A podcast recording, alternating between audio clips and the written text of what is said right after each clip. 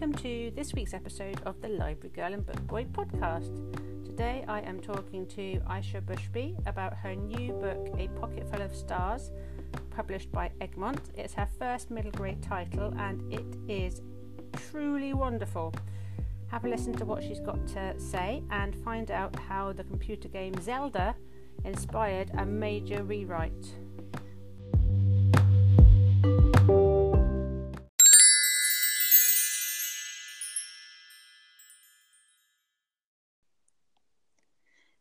Good evening, everyone. Today I am talking to Aisha Bushby about her first middle grade title, A Pocket Full of Stars, which is out with Egmont right now. Hi there. Hi, thank you for having me. Thank you so much for joining me. It's always a pleasure talking to people about their books. Um, so, it's always a pleasure talking about books. well, I agree. So, shall we start by you telling us about A Pocket Full of Stars? Yes, so um, A Pocket Full of Stars is a middle grade book about Safiya. Um, she's 13 years old and she loves video games.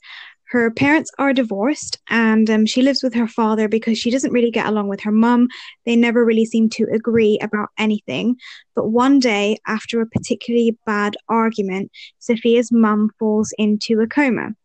Um, and Safiya goes and visits her mum in hospital. But when she does, she wakes up in a strange new world. Um, and this world looks familiar in several different ways. So, on the one hand, it reminds her a little bit about her favorite video game called Fairy Hunters, but on the other, it reminds her a little bit about a photograph she's seen before. Um, and so, Sophia soon finds out she's in this world of her mother's memories. Um, and that she must unlock the memories and piece them together like her game.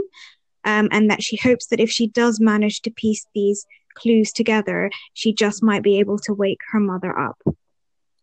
Brilliant. And the whole gaming concept is so fantastic, and we will come to that in a minute. But before we do, you mentioned the kind of dream sequences when she visit, visits the hospital and seemingly goes into her mum's memories yes. and the descriptions in those are so vivid you can really kind of smell and see and feel the surroundings around you through your descriptions and i know that um, you spent some time living in the middle east and i wonder if that helped you to frame the settings in your story at all um, yeah, so I was actually born in the Middle East. So I was born, um, yeah, I was born in the Middle East, but I actually grew up in Kuwait, and that is where my mother's family is from. Um, and I didn't move to England until I was about seven or eight. So most of my formative memories come from Kuwait, and it's really weird because I have this kind of point of the before and after, so I can almost kind of trace my memories back because I know like where they happened, um, and because they're kind of my formative memories, they're they're the ones that I I think back with the most nostalgia. Um, and I just wanted to capture those feelings of nostalgia and put them in a book and sort of have a world that felt like it was a portal fantasy, but a world that was familiar to me and maybe not as familiar to readers. Yeah, and you do it so vividly because I have no experience of visiting or living in the Middle East, but I could really picture um, the scenes, obviously, that you were so familiar with yourself. Thank you. it's a mark of mark of good writing. Um, so, as well as drawing on um, settings and scenery that you remember, are there any of the um, scenarios or characters from your real life that perhaps you incorporated into this story? Um, so kind of the weird thing about that. So I said I grew up um, in Kuwait and then moved to England when I was a little older. Um, and I kind of often see Safiya and Amina as both being the different versions of me. Um, sometimes it feels like I've lived two very different lives growing up in both Kuwait and England because they're they're so different. I, they're honestly not comparable. Um, and sometimes I feel like I'm torn between the two worlds because I've had such different experiences. Um, and so I think they kind of represent those two different facets of my life, and I just wanted to separate them and explore them both. And actually, what's really interesting is it ends up with two characters who can't seem to really get along. So that says a lot about my internal struggles, does, doesn't it? Be in a book. Yeah. um, I really, I've read quite. My son is ten, and he loves books about gaming, and it was a surprise to me when I read your book that it had such a strong magical gaming element in there, but it was written in such a way that I had never read it written before. And I was just wondering, A, whether you were a, a bit of a gamer yourself and what inspired you to include this as such a major thread through the story. Um, so yeah, I do love games. I don't play them as much as Safiya does, but I definitely I love playing video games wherever I can. Um, and my boyfriend is a massive gamer as well so like i quizzed him a lot about this when i kind of went into it because safiya plays computer games and that is actually very different to people who play console games they're two very different experiences so safiya's a computer gamer um, but it was it's really interesting because when i first came up with the idea i knew that safiya's mum would fall into a coma and i knew that she would want to save her i wanted to sort of use the kind of classic quest um, story, but put it in a contemporary setting. But I didn't quite know how she would do that and whether that would be a mystery or something else. Um, and so it was kind of halfway through my edits that I'd kind of gone down a completely different thread and it wasn't working at all. And I couldn't sleep. So I ended up staying up all night playing The Legend of Zelda.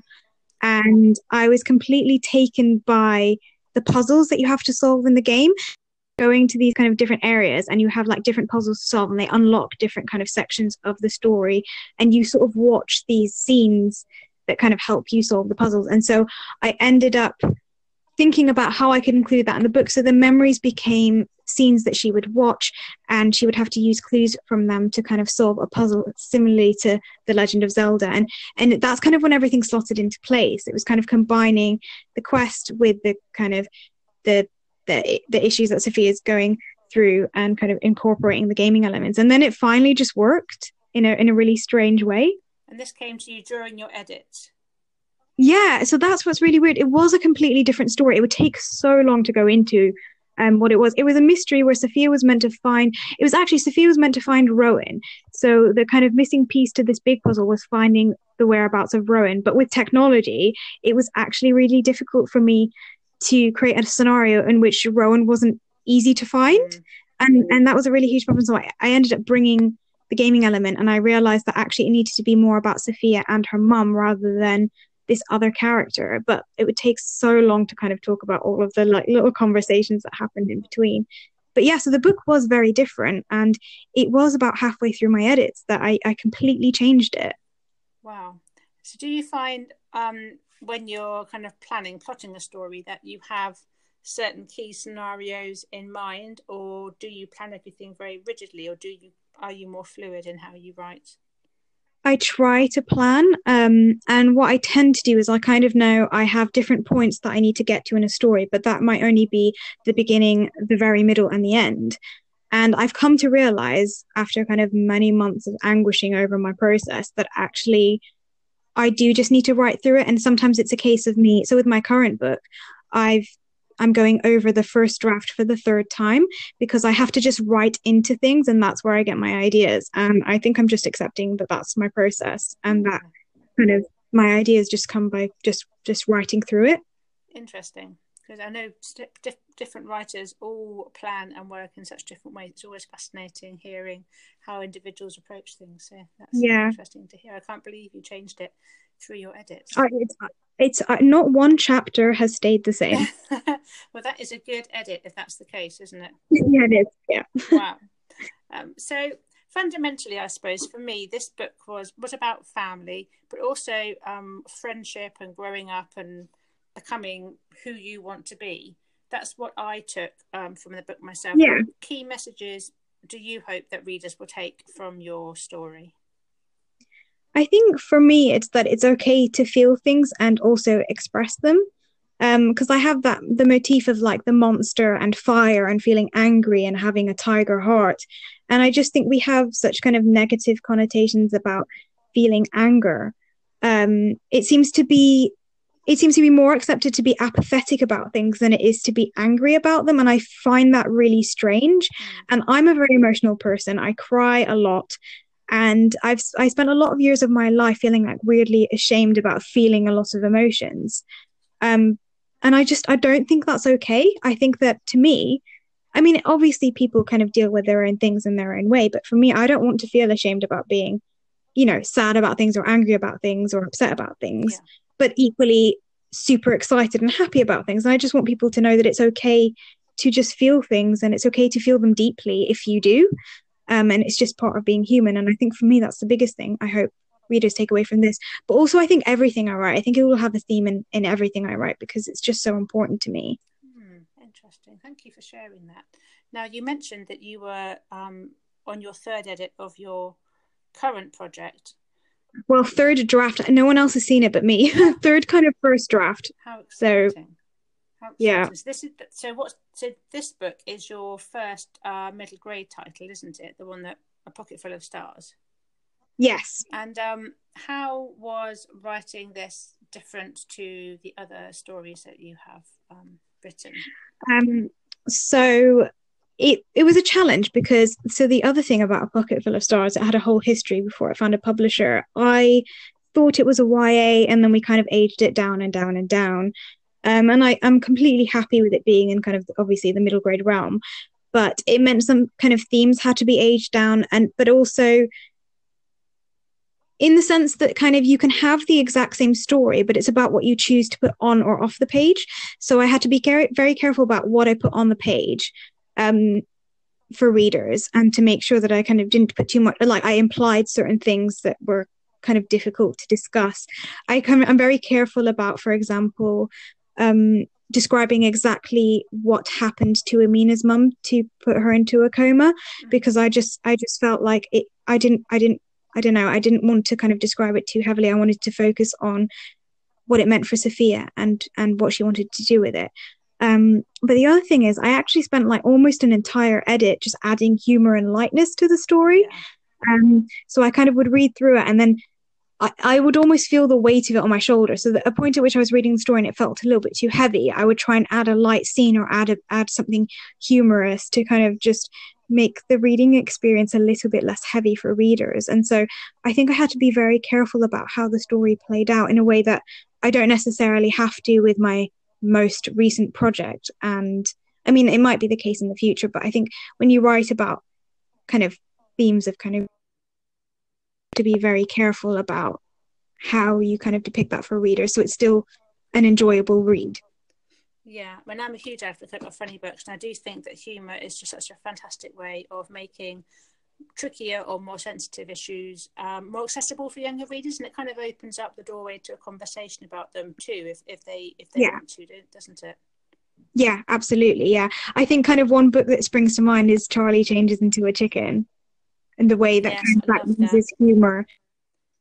Yeah, absolutely hilarious, but at the same time, such strong mental health themes and obviously yeah. illness running through it. Yeah, it's, it's, it's clever and very hard to do i think as well yeah definitely and i think a lot of people use humor as a coping mechanism i think i do i think sometimes the worst things that happen have happened to me turn into a punchline because that's kind of the only way that i can process them yeah you have to laugh don't you sometimes yeah. Even if it's really not funny yeah yeah, yeah. no interesting thank you it's, it's always interesting to know how books have to be tailored for a specific age group. And I think I think you're right. Sometimes not having too much specific or graphic detail in them, just alluding to things happening, is enough for that readership to take on board. Okay, something's happened, but we're kind of moving on from that, and the story yeah. is about something else almost. Yeah, that's really interesting. Thank you. So I know that you have got a second middle grade, a standalone title due out uh, next year. Is that is that still correct? So, what's interesting is that kind of what we haven't said is that it's excitingly going to be a series. Um, so, we'd planned for a standalone, but then I think sometimes stories have a way of choosing their own path. So, mm-hmm. We so there so I had an idea, and we kind of decided that we think it works well as a series.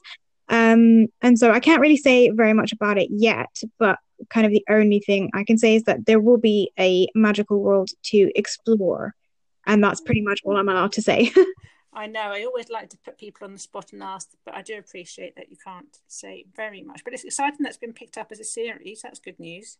Yeah, yeah. I'm really excited to kind of see the direction it goes in. It's weird because when you write, I don't think you plan. You don't. I mean, I don't personally plan things in that way. I just think, okay, this is a story that I want to write, and then it becomes something else. And um, yeah, so that's kind of what, what's happened with this one. Ah, um, but you know, do you have a rough idea of when the first one will be out, or is there no kind of release date in the pipeline yet?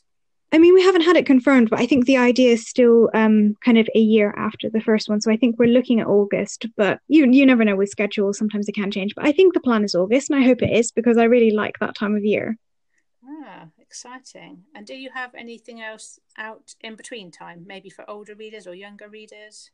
No, I don't. I would love to be able to write kind of for different age groups. It's something I really hope to do in the future, but I think kind of getting to grips with middle grade first is probably a good thing. Yeah.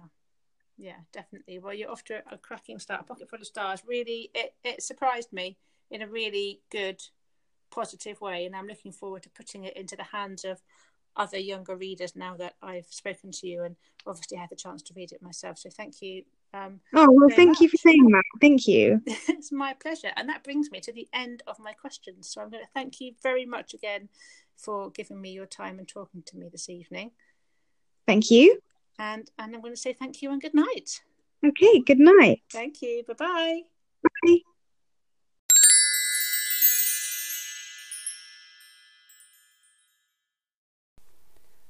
Well, I hope you enjoyed the interview and my computer game book based recommendations.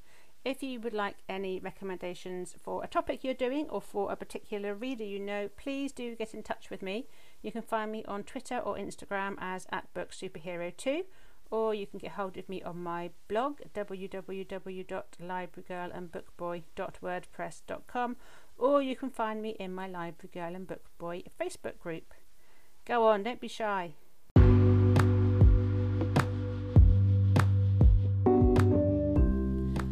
Well, I hope you enjoyed that interview. Um, if you did, make sure you remember to subscribe to the podcast so that you don't miss out on any new broadcasts. The next one I have coming up is an interview with Sibéal Pounder about her new book, Beyond Platform 13, which is based as a follow on from one of Eva Ibbotson's classics. Make sure you subscribe so you don't miss out, and I will talk to you next time. Goodbye.